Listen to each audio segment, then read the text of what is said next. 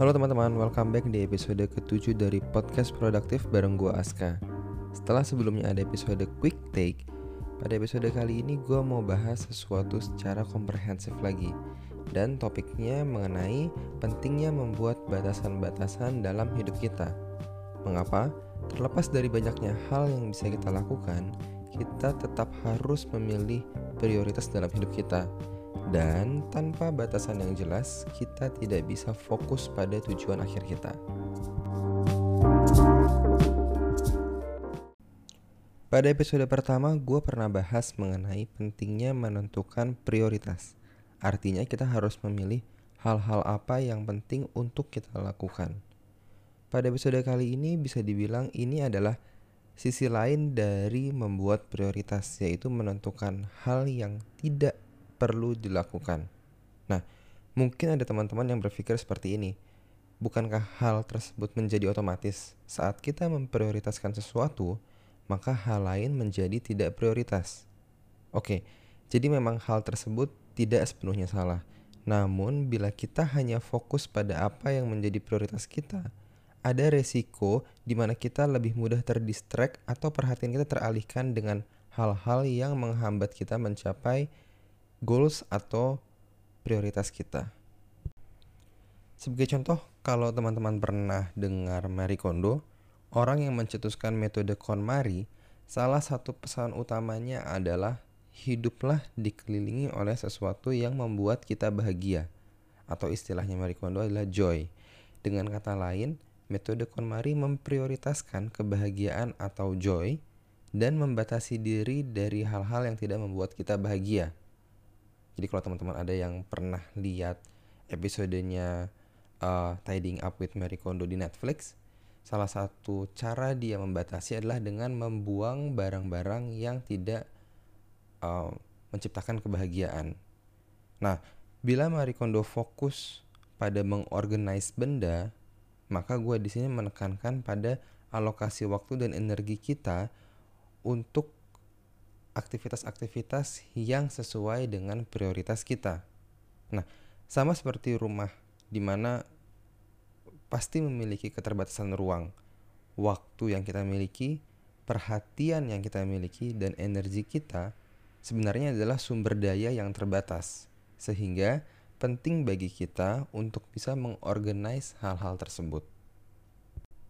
Oke, kita flashback sedikit lagi di episode keempat, gue sempat mention tentang attention economy. Yang secara singkat, attention economy adalah suatu hal yang sebenarnya diperebutkan oleh perusahaan media atau perusahaan yang kebanyakan berbasis internet.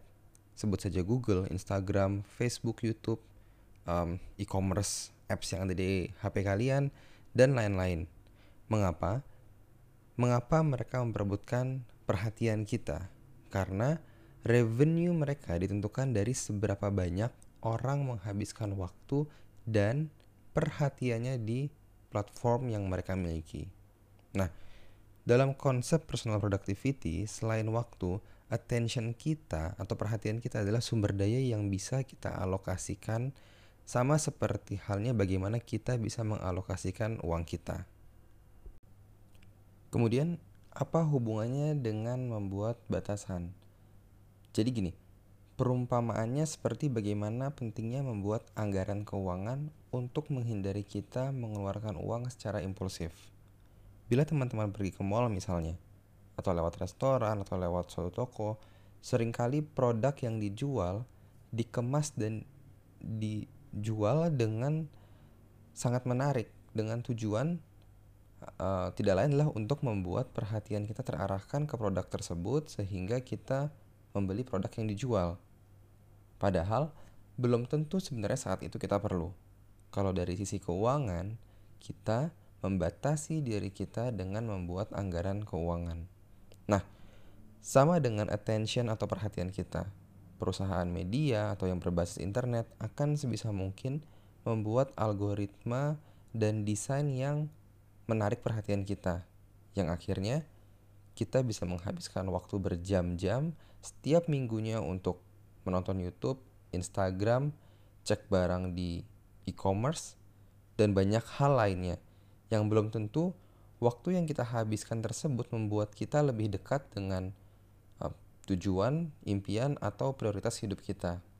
Sayangnya, gue hampir tidak pernah mendengar ada orang yang membuat anggaran untuk energi dan perhatian mereka. Well, di sinilah gue mau share pentingnya membuat batasan-batasan untuk diri kita sendiri. Hal ini adalah bagian dari praktik attention management, sama seperti membuat budget keuangan yang tidak lain adalah membatasi pengeluaran kita. Kita juga sebaiknya membuat batasan-batasan untuk menghindari diri kita menghabiskan waktu karena fokus pada hal yang salah. Secara prinsip sih memang simpel.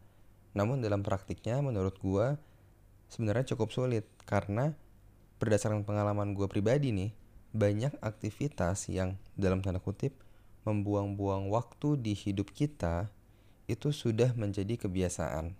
Nah, pendekatan yang mau gue share di sini adalah bagaimana kita membatasi diri kita terhadap pemicu atau trigger yang menyebabkan kita terjebak di aktivitas tersebut.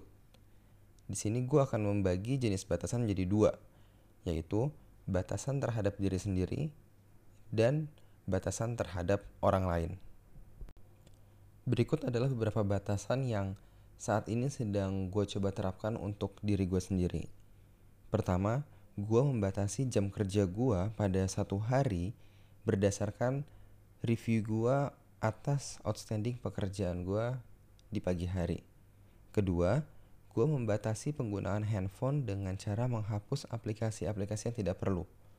Misalnya banyak aplikasi game gue hapus, aplikasi e-commerce gue hapus, hingga aplikasi sosial media. Yang ketiga, gue membatasi sumber referensi berita dan artikel-artikel yang gue baca. Yang keempat, gue saat ini memilih untuk tidak memiliki internet kabel, konsol game, bahkan gue tidak berlangganan Netflix dan tidak memiliki TV saat ini. Yang kelima, gue juga membatasi budget yang gue punya untuk kebutuhan belanja yang non primer. Oke, tentunya setiap orang berbeda-beda ya. Gue tidak bilang bahwa um, kalian tidak boleh menonton TV atau Netflix, bermain game, atau melihat sosial media. Karena refreshing atau melakukan hobi itu memang diperlukan untuk mengembalikan energi kita. Yang perlu diingat adalah lakukan hal tersebut seperlunya dan jangan berlebihan. Nah, batasan kedua adalah batasan kita terhadap orang lain. Berikut adalah beberapa batasan yang sedang gue coba terapkan uh, untuk orang-orang di sekitar gue. Yang pertama, berikan ekspektasi yang jelas pada saat orang lain meminta bantuan. Nah,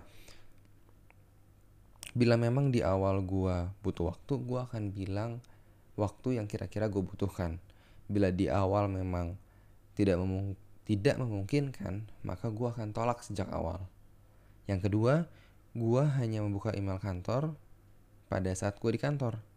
Kecuali memang ada kondisi yang sangat penting di mana gue harus membuka email saat itu. Ketiga gue hanya membalas WhatsApp atau messaging lain bila memang gue available. Karena prinsipnya kalau memang hal tersebut penting maka besar kemungkinan gue akan ditelepon. Nah untuk yang ini bisa jadi dapat kalian terapkan bisa jadi tidak. Yang pasti kalian nggak bisa langsung terapkan gitu aja. Karena pekerjaan setiap orang itu pasti beda-beda. Jadi kalian tetap harus mempertimbangkan lingkungan jenis pekerjaan kalian dan kegiatan yang sedang kalian lakukan. Sekali lagi yang penting diingat adalah batasi aktivitas yang tidak sejalan dengan prioritas kalian. Nah, sekarang aktivitas apa yang gue dapatkan dari membatasi diri gue seperti yang gue jelaskan sebelumnya ya. Menurut gue pribadi sih manfaatnya luar biasa.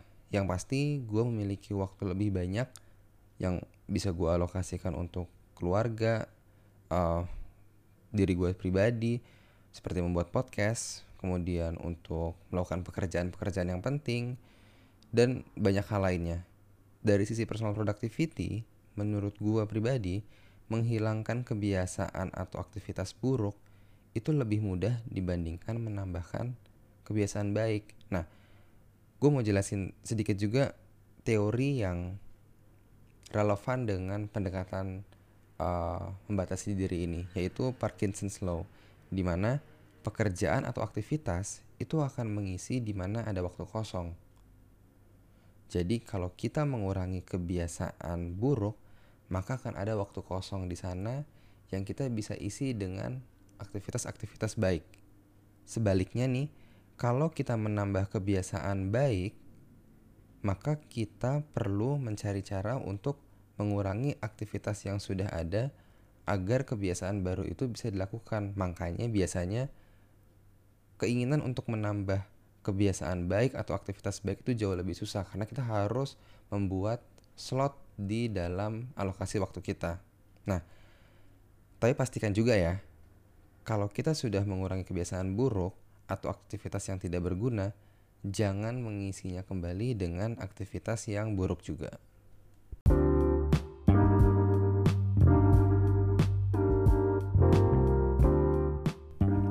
Oke, jadi itu aja yang bisa gue share mengenai pentingnya membuat batasan.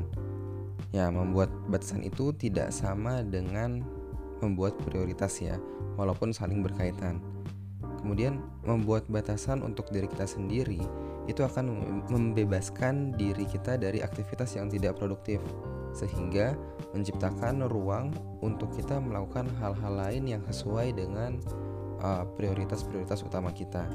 Tapi bukan berarti kita tidak boleh melakukan refreshing atau hobi seperti nonton, main atau sekedar browsing di sosial media.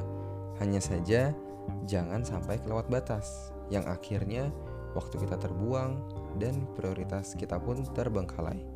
So itu aja yang bisa gue share di podcast kali ini, semoga bermanfaat untuk kalian. Apabila ada komentar, kalian bisa visit Instagram Produktif.